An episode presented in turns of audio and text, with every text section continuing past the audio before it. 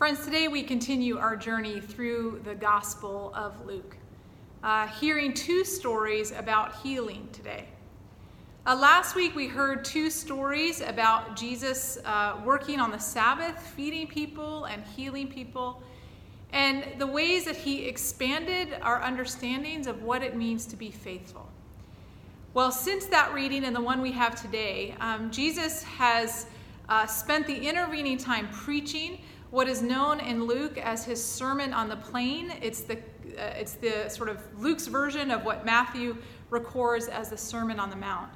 And I just want to say something about this because it's important for understanding Luke. In Matthew's uh, version of the Sermon on the Mount, we hear the Beatitudes Blessed are the poor in spirit, for theirs is the kingdom of heaven. But in Luke, his version of the Beatitudes says just, Blessed are the poor. Where Matthew says, Blessed are those who hunger and thirst for righteousness, Luke says, Blessed are those who hunger. And it's one of the ways that we know Luke is really interested in the concrete, real economic needs of the people, and particularly people on the margins. Uh, Luke goes on in his Sermon on the Plain to uh, reference loving one's enemies uh, and not judging others. And then we come to the passages that we have today, where once again Jesus seems to demonstrate what he has just uh, taught. And so in this story, we're going to hear about a centurion, uh, basically a Roman soldier who carried uh, military power and privilege, and how this centurion comes to Jesus for help. And then we'll also hear about Jesus um, healing the son of a widow a woman who is in great pain and is on the brink of becoming destitute. So let us listen for the word of God. A reading from the Christian Testament, Luke chapter 7, verses 1 through 17.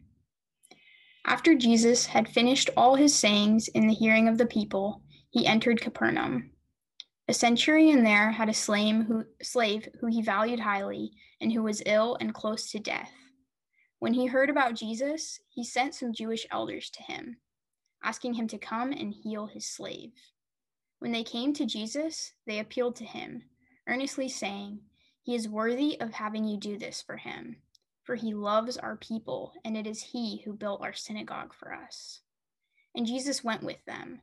But when he was not far from the house, the centurion sent friends to say to him, Lord, do not trouble yourself, for I am not worthy to have you come under my roof. Therefore, I did not presume to come to you. But only speak the word, and let my servant be healed. For I also am a man set under authority, with soldiers under me, and I say to one, Go, and he goes, and to another, Come, and he comes, and to my slave, Do this, and the slave does it. When Jesus heard this, he was amazed at him. Turning to the crowd that followed him, he said, I tell you, not even in Israel have I found such faith. When those who had been sent returned to the house, they found the slave in good health. Jesus raises the widow's son at Nain. Soon afterwards, he went to a town called Nain, and his disciples and a large crowd went with him. As he approached the gate of the town, a man who had died was being carried out. He was his mother's only son, and she was a widow, and with her was a large crowd from the town. When the Lord saw her, he had compassion for her, and he said to her, Do not weep. Then he came forward and touched the bier, and the bearer stood still. And he said, Young man, I say to you, rise. The dead man sat up and began to speak, and Jesus gave him to his mother. Fear seized all of them, and they glorified God, saying, a great prophet has risen among us, and God has looked favorably on his people. This word about him spread throughout Judea and all of the surrounding country. So, today is an intergenerational Sunday when we intentionally engage our sacred story across uh, generations and we help to nurture intergenerational relationships in our congregation. Well, as our planning team was planning for our service today, um, we actually struggled a little bit to figure out what theme did we want to focus on, what nugget from the story was speaking to us. We each had uh, different ideas about what we wanted to highlight. And that's the beauty of scripture. Uh, that we each bring our own experiences, our own lenses, our own stories, and we can pull different things from our lives uh, for, for the, from the story for our lives.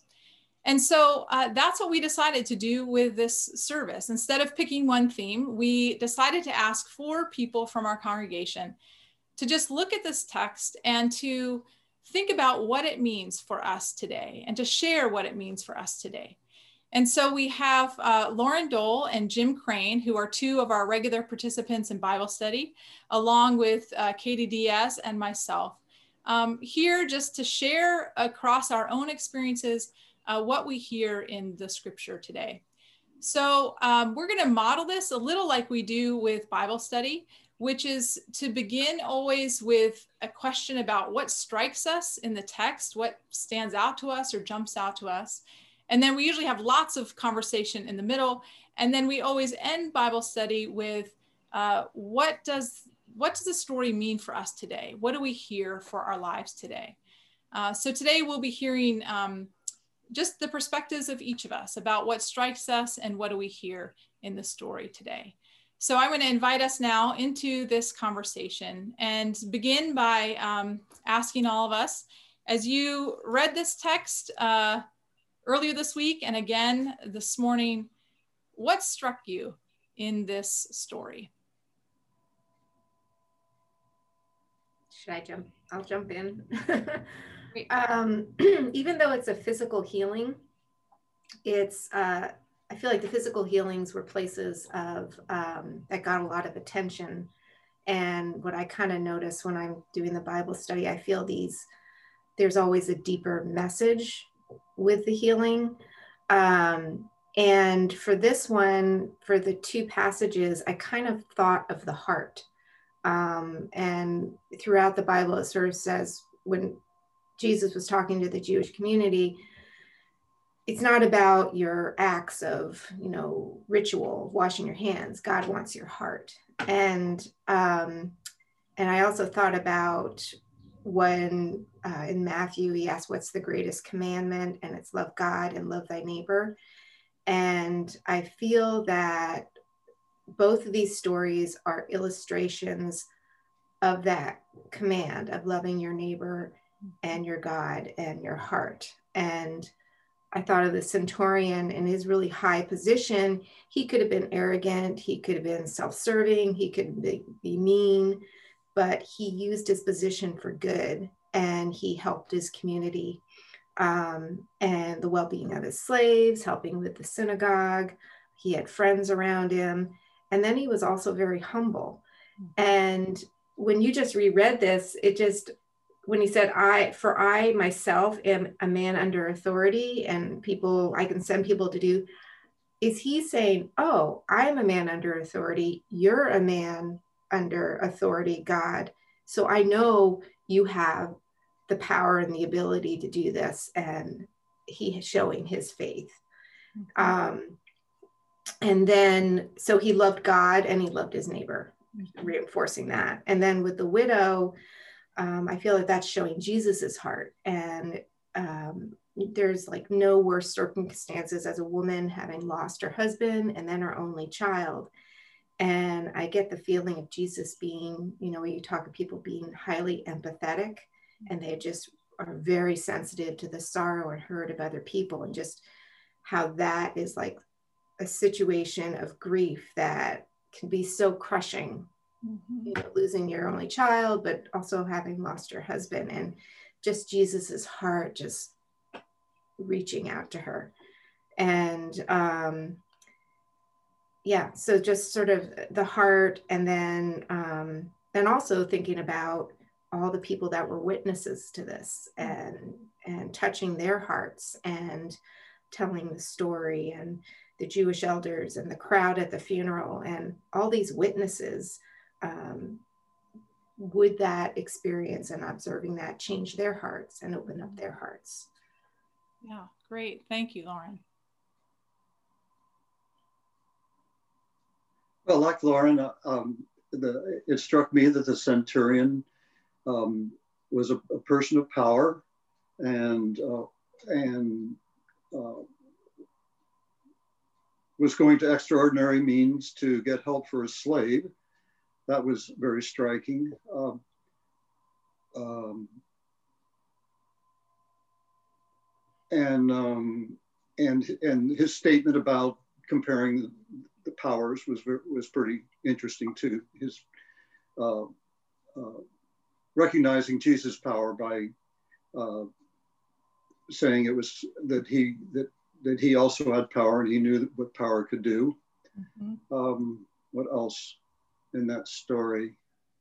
Um, well, moving to the widow's story, the two things that I remember that struck me were were um, one was that um, Jesus touched.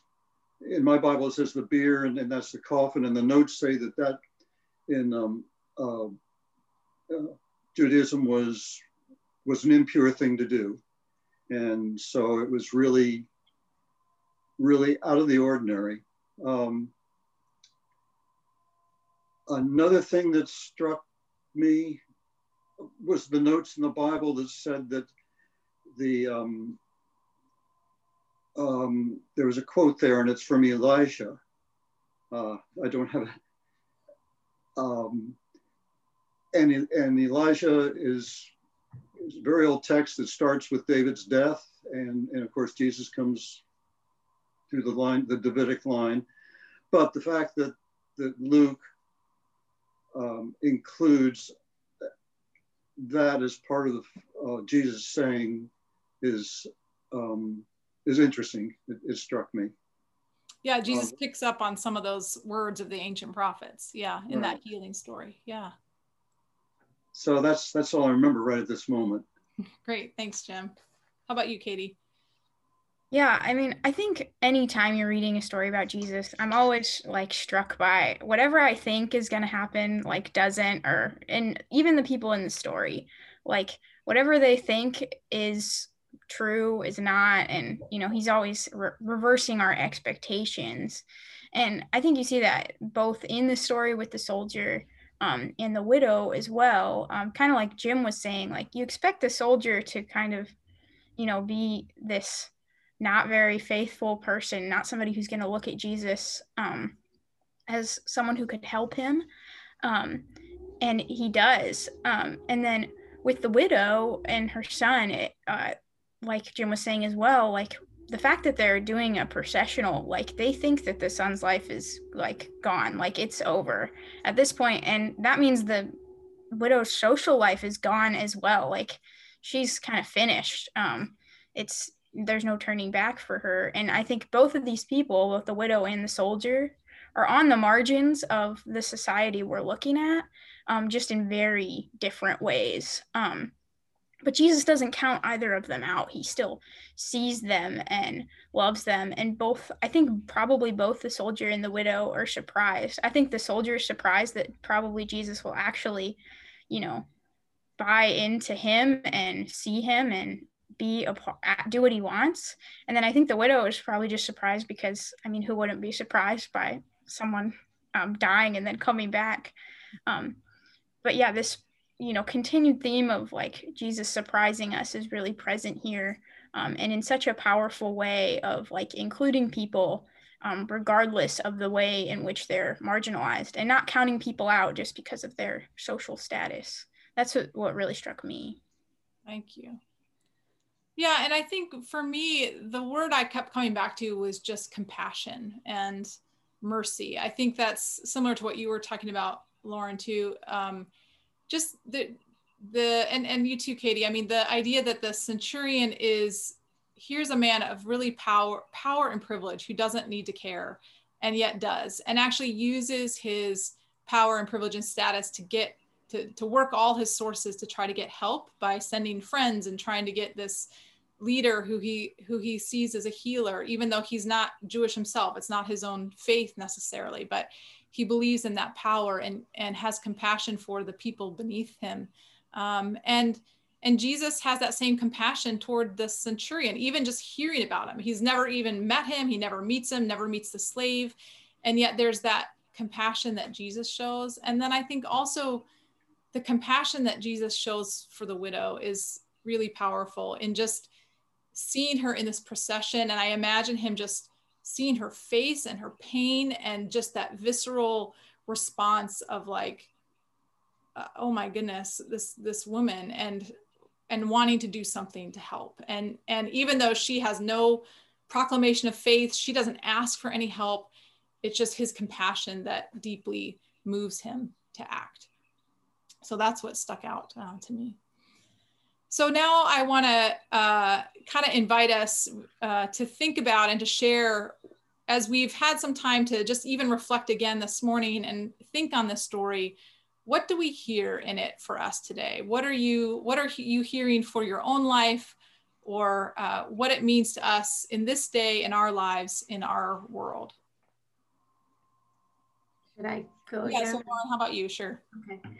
Um, so you know i kind of it was envisioning like what jesus's day looked like for each of those times going to a town and and thinking about did he do centering prayer before he started today? How did how did he know to go to Capernaum and to was it night? Did was it that guidance? Did he get that spiritual guidance? Like, oh, okay, I'm supposed to go there today, but he doesn't know why. It. I mean, for me, in this passage, I don't know if others are different. It seemed like he wasn't looking for this, mm-hmm. and it just sort of presented itself to him, mm-hmm. and it made me think about my day. And instead of going through the day sort of wrapped up in my own issues trying to start the day and say okay being open to however i can serve god throughout that day. And having my antenna up. And when it's presented to me i can then respond and be aware of it and um, and it's not big things you know what jesus did was a big thing but is it little things? I think about my sister wherever we go she's always picking up garbage. I mean, yeah. you know, any opportunity that garbage presents itself she will stop and she will pick it up and either carry it to a garbage can. I mean that's a little thing but um, just the little acts of kindness that may being aware of those opportunities. And um, and it's it's not a new thing. It's not i you know that's always been a concept i'm aware of but this is just kind of reinforcing that of um, how i can help in little ways. Because when you talk about big ways it gets a little overwhelming but i can do little things yeah. throughout the day. Great. Thank you so much lauren. Jim how about you well, let's see. Um, I think the story of, of the um, the centurion, in a way, surprised me because I'm reading Caste right now, mm-hmm. and and the, and that book is has has really shocked me, and because I didn't believe that I was in a caste, and the book has made me believe that yeah, really, I do um, subconsciously uh, consider myself uh, in a caste. I don't want to, but but uh, probably that's probably been my life. And so I recognize that here's the centurion, and it's clear there's a caste system there, slaves, and and Jesus was a was in a lower lower echelon, and so the centurion is really, in a way, breaking all of the things that subconsciously he not just consciously but subconsciously has been has grown into him. And um, i think that that's um, that, that's a model for me as to what i can strive to do whenever i'm feeling powerful. I can instead of commanding something or, or buying it i can ask for it. And mm. and uh, so that that was pretty powerful for me. Thank you. Thanks, Jim. How about you, Katie? Yeah, um, I think I just was am so like you can't count anybody out. Like I look at this the story of the centurion when I first heard it, like the main thing I was thinking in my own life is like I know some people who are like centurions, like they're powerful and they have the privilege, and I automatically count them out, even if I don't know them at all. Like I'm like, uh, they, they're just the worst. Like that's kind of how I automatically think, which is not good. Um, and I think you know this story kind of reinforces that for me. Like, I I can't count anybody out, whether they're at like the margins in terms of like they're oppressed like i mean obviously i shouldn't count them out and i think i know that and get that reinforced a lot but i don't remember as much like even those people who are in more privileged positions like i have to give them a chance and i should still love them and care for them and i think the other thing too in just like reflecting on the power of god um, is to just think about the things god can do in my own life like i think about like the widow feeling like she's just probably finished like that's it.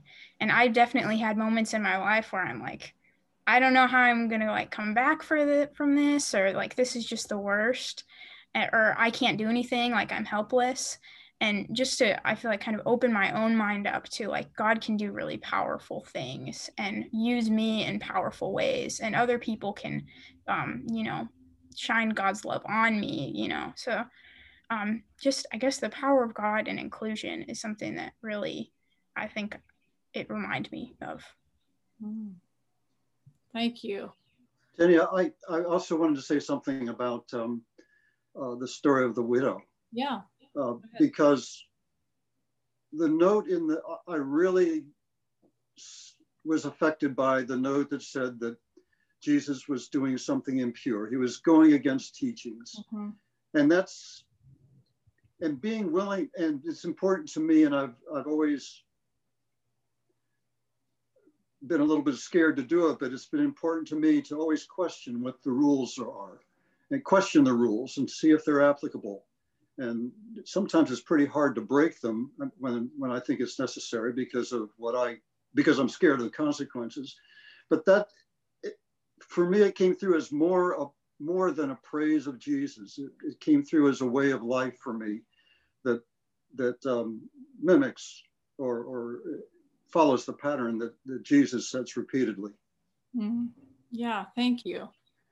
And I think much of what you all have said is is relates to kind of what I've been thinking about, which is yeah, this idea of authority and compassion and mercy. And I think the power of God to transform us and transform our hearts and minds. And and i know for me i think i often think i i like to think i do empathy well. And then i have these moments where i'm like oh but i'm not really hearing people's stories or i'm not really paying attention to people's pain or i'm not i'm not using the privilege that i have in the ways that i that i want to um, or could. And and i and so i feel like this story calls me to just to deeper empathy, I think, and and empathy that works for transformation, both personally and I think communally. I mean, I think with Jesus, like you said, Katie, he crosses these boundaries of like the centurion who's who's an enemy and who who he clearly, like you said, could have written off, and yet um, he sees a connection there, and he sees a connection to this widow, even though he doesn't know them personally, but he he can be compassionate and empathize. And so I think, especially as I'm doing my own work around white supremacy, also, and just how can I hear the stories? Maybe even of people I don't even know, but how can I hear those stories and, and continue to be moved toward both compassion and then action um, to work for, for healing and transformation?